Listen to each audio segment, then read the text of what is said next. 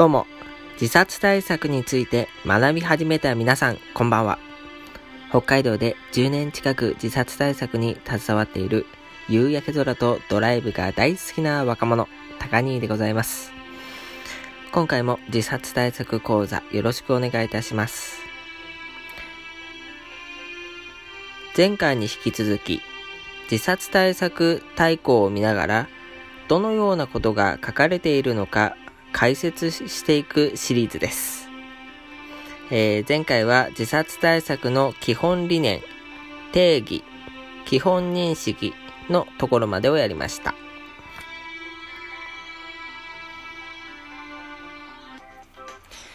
えー、では、自殺対策の基本方針です。5つあります。生きることの包括的な支援として推進する。関連施策との有機的な連携を強化して総合的に取り組む。対応の段階に応じてレベルごとの対策を効果的に連動させる。実施と啓発を両輪として推進する。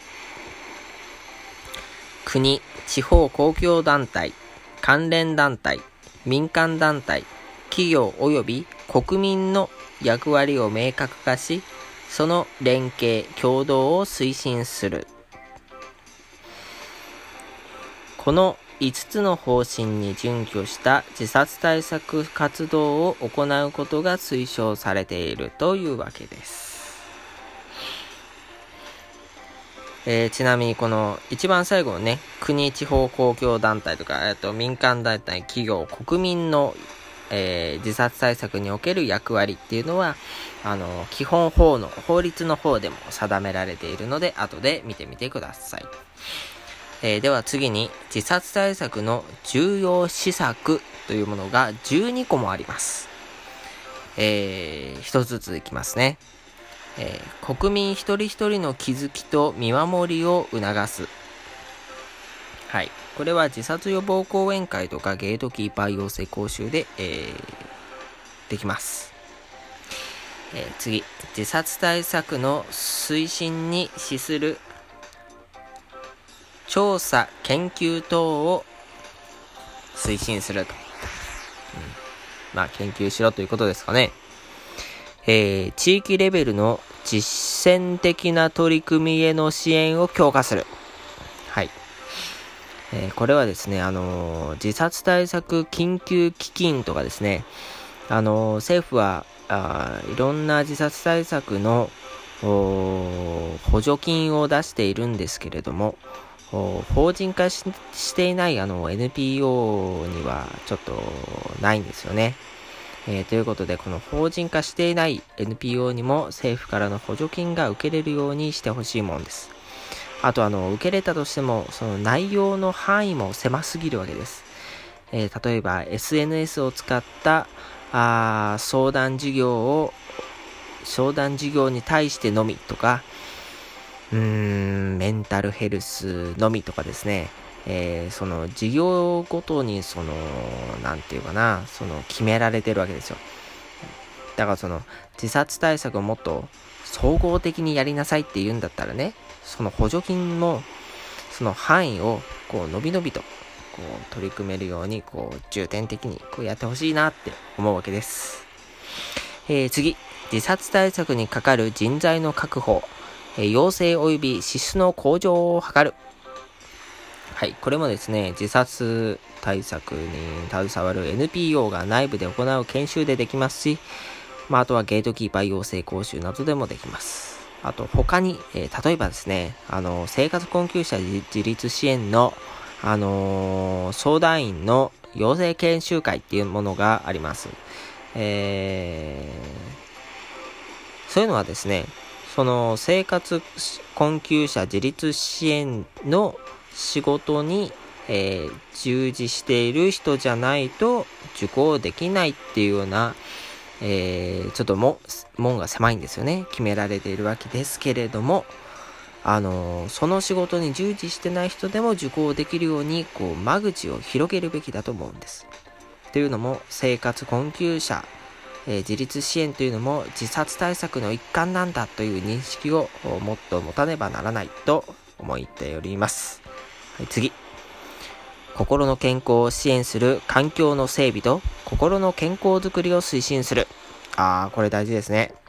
あと、あの、心の健康づくりは、えー、すでに心を病んでる、病んでしまった人がやるべきものではなく、あの、健康なうちからっていうのが大事な認識です。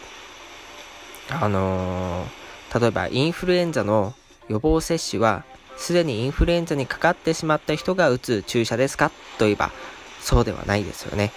えー、全然健康なうちに、えー、やるべきものと。それと同じようなことなんです。覚えておいてください。はい。次に、適切な精神保健、医療福祉サービスを受けられるようにする。えー、どういうサービスがあるのかについて我々も学んでおく必要がありますね。はい、次。自殺、あ、間違えました。社会全体の自殺リスクを低下させる。あ、これは前回やりましたね。あの、基本理念にも書かれていました。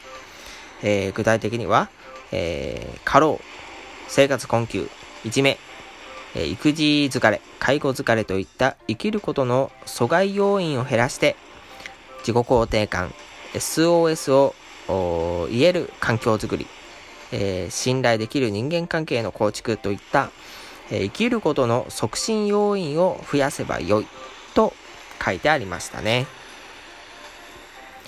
えー、次、自殺未遂者の再度の祈祷を防ぐ。これも大事ですね。えー、問題解決の支援。家族や親戚への自殺に対する正しい理解を図る。そして本人の居場所づくり、あと学校や職場などのメンタルヘルス教育などなどをやるべきことはいろんなのがあります。えー、次、えー、遺族支援。これも大事ですね。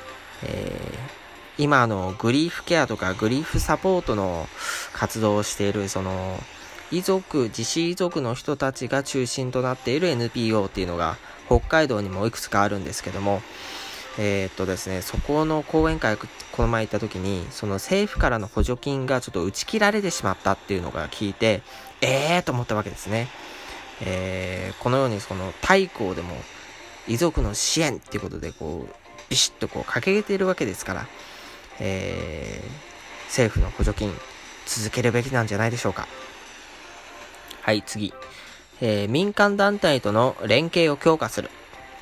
えー、政府の補助金がもっと必要です。大きい団体にしか、えー、行き渡っていません。小さいところにも届けてください。えー、そして子供、若者の自殺対策をさらに推進する。はい。えー、日本は若者の自殺、えー、者数がですね、え大変増えつつあるんです。えまずは広く普及啓発することから、え知らないと始まりません。え僕の NPO でも今、え、グラフで学ぶ若者自殺の深刻さということで、えー、北海道民に、え、伝えていますけれども、えまだまだ知られていないことだと思います。はい、え最後、勤務問題による自殺対策をさらに推進する。これはですね、労働環境の改善、メンタルヘルス教育などが必要です。えー、そしてですね、ブラック企業を、えー、そこで勤めている、被害に遭っている社員による告発で、えー、撲滅できるレベルまで法整備をする必要があると思っています。はい。今回はもう時間がここまでになってしまいました。ということで、太閤で学ぶ自殺対策シリーズ、今回は2でした。